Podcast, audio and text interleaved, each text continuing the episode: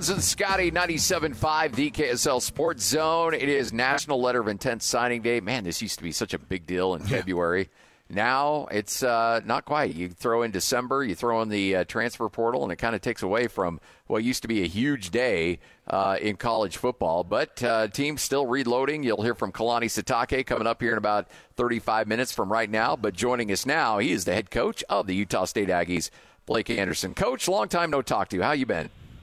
I'm good. How are you?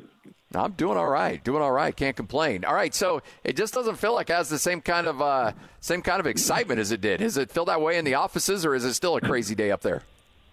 It's not quite as chaotic as it used to be. There's no doubt. I mean, we only signed three guys today, so most of the work has been going on, you know, much earlier in the process.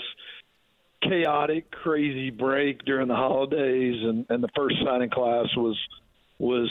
pure craziness, but this is this has been pretty quiet. I think it's it's for the most part that way uh, around the country, with the exception of some of the programs that changed head coaches and are and are building staff. So I'm sure they were still battling and, and banging away at it pretty good today.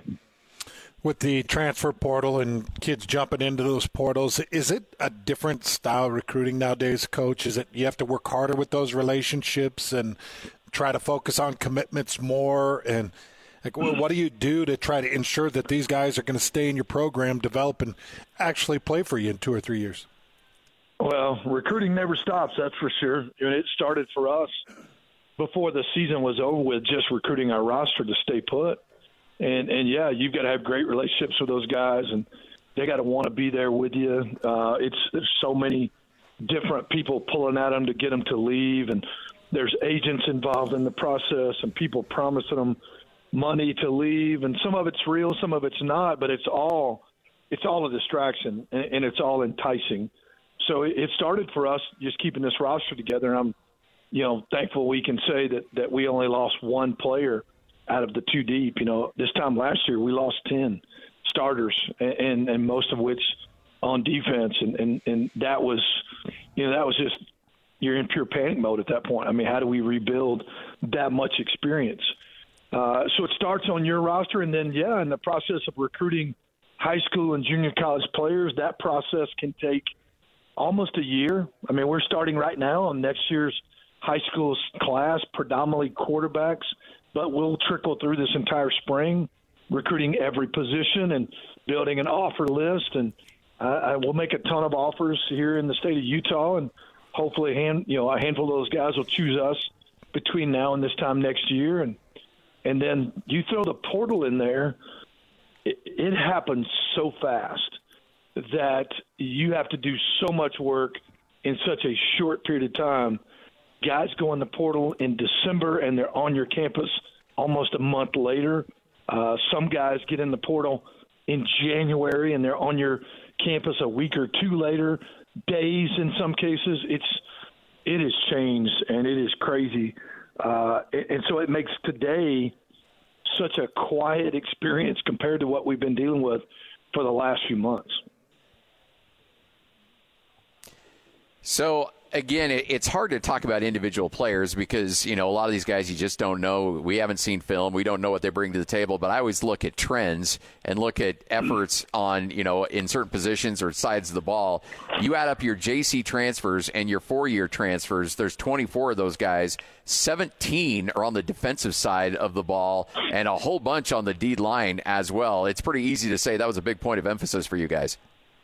Yeah, no doubt. I mean, just look at what we did defensively this year, and it's it's easy to see we had to make a ton of we had to make a ton of improvements physically. Uh, you know, I, I you know we we made changes off the field. We brought in staff, but but it, without putting the pieces on the field, it, it's just not going to work. And we had to be uh, aggressive at the defensive line position, both inside and on the edges.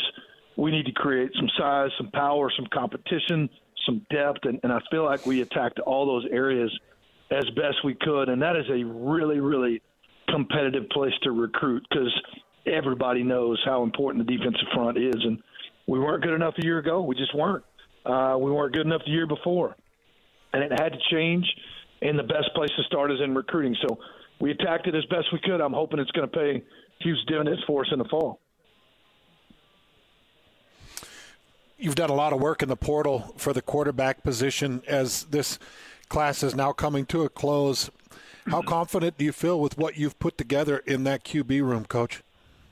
Yeah, I love the room. I, I love the fact that we're going to have a huge competition this spring, and, and you know, guys are going to be made better. I don't I don't know who's going to win the job. Uh, you know, Coop chose to come back knowing full well that we were going to bring in guys to compete with him. That's a position that we didn't play well enough at last year. We need to get better. And, and Coop, you know, is going to only be better by being tested by, by two guys that have tons of experience, and in Spencer and in Bryson. Um, they've immediately brought in this maturity and, and, and work ethic, both on and off the field. They're in the building every day, watching tape, learning the offense. They work hard on the field. They both got big-time snaps under their belt. I mean, Coop's going into his, you know, his fifth or sixth year, and so he's got experience. I, I would say we're going to have a heavyweight battle at that position this spring, and whoever rises to the top is going to be made better because of it. I mean, competition makes everybody better. And, and and it's it's one thing to practice, it's a different thing to play, but to create as much competition and as live of environments as we can is only going to make that position room better. And anxious and excited to see how it's going to turn out. So down here in Salt Lake, obviously everybody took quick notice when you do sign Bryson Barnes out of the portal. What was it about him that you saw that you liked, and what do you feel like he brings to that room in terms of experience and, and his ability to uh, push for that starting job? He's just a competitor, and you watch him play, and uh, you know, I know that that, that um, he's tough, tough-minded guy, physical. He can make the big arm throws. Uh, clearly, he's got a great head on his shoulders.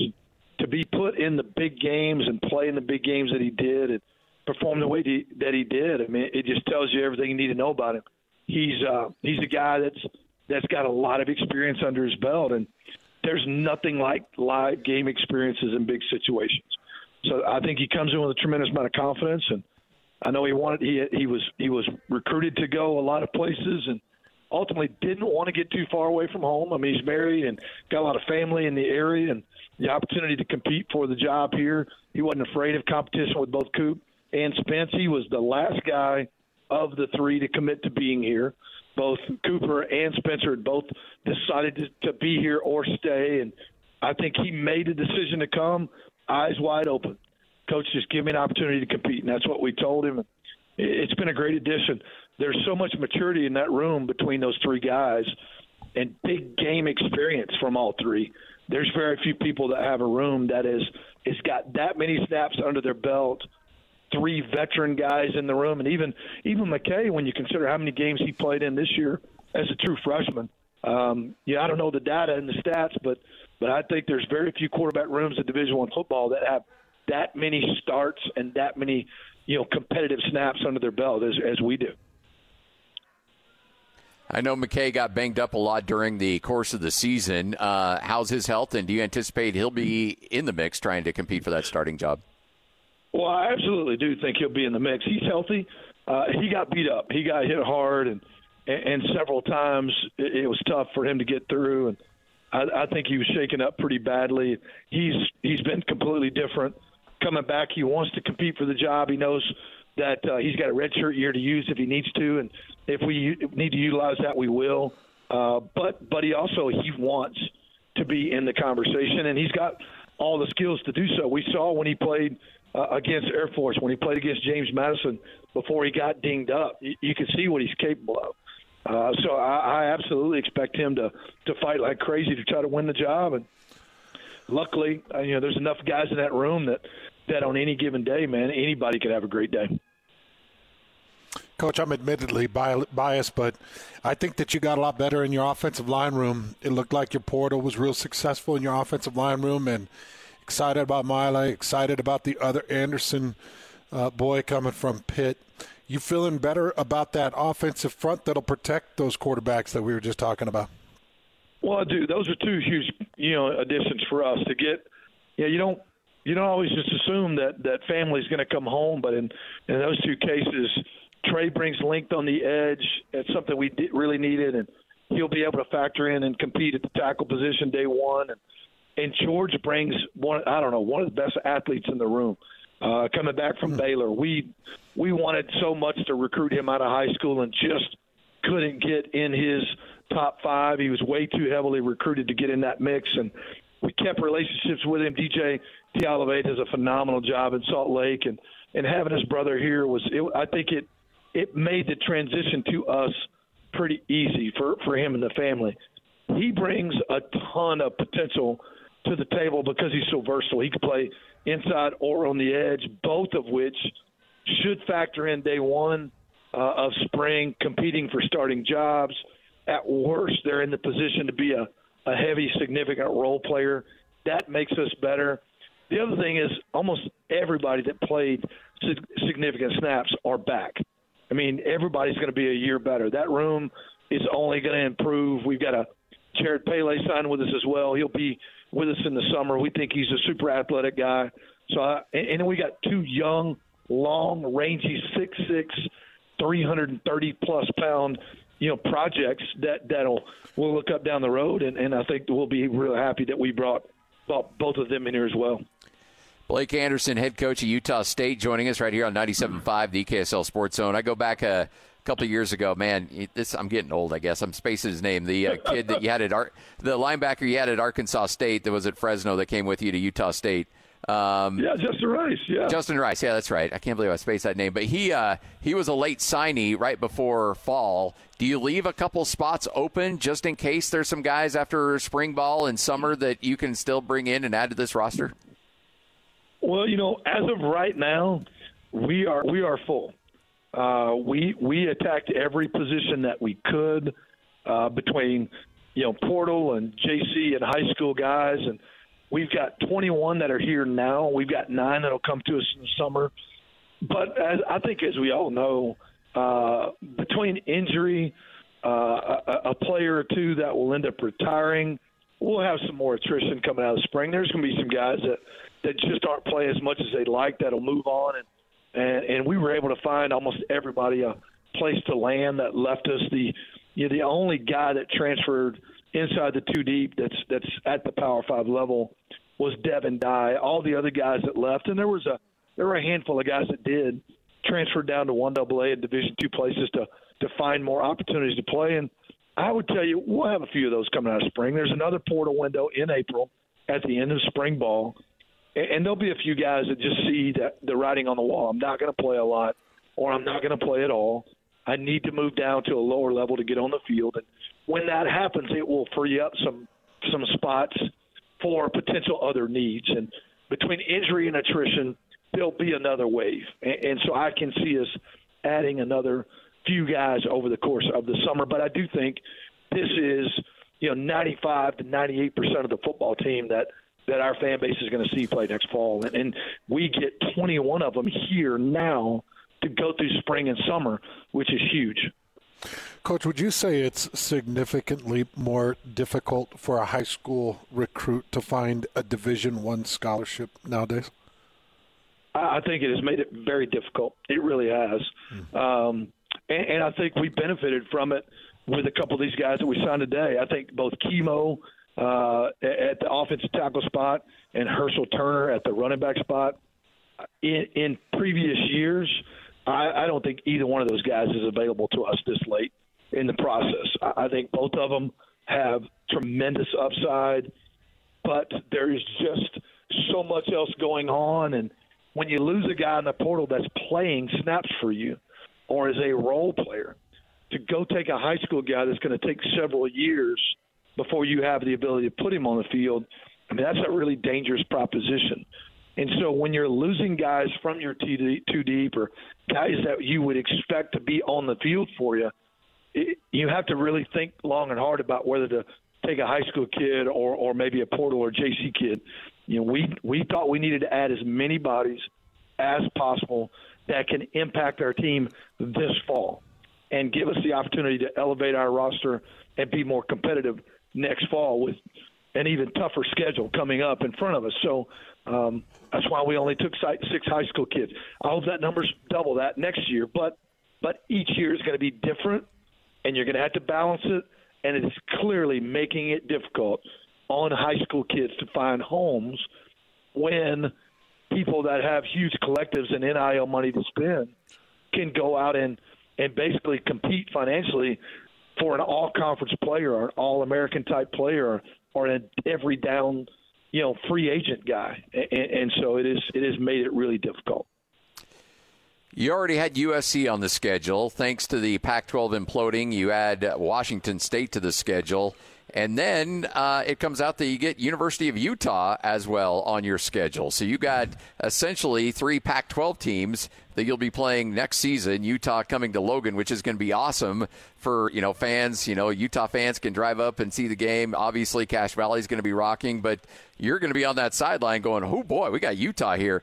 Uh, what what uh, what do you expect out of that game, and what were your thoughts when uh, uh, when, when you found out that thing was going to be on the books? Well, I, I've been beat up for this comment, but it's great for the fan base.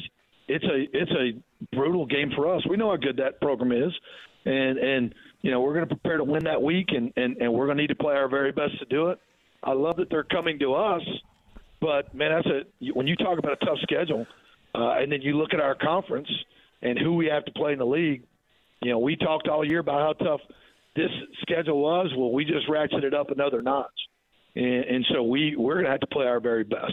Um, you know, we don't ever take on an opponent that we don't we don't have a plan to win, and we absolutely will. So if anybody's listening, understand this. We will prepare to win every week.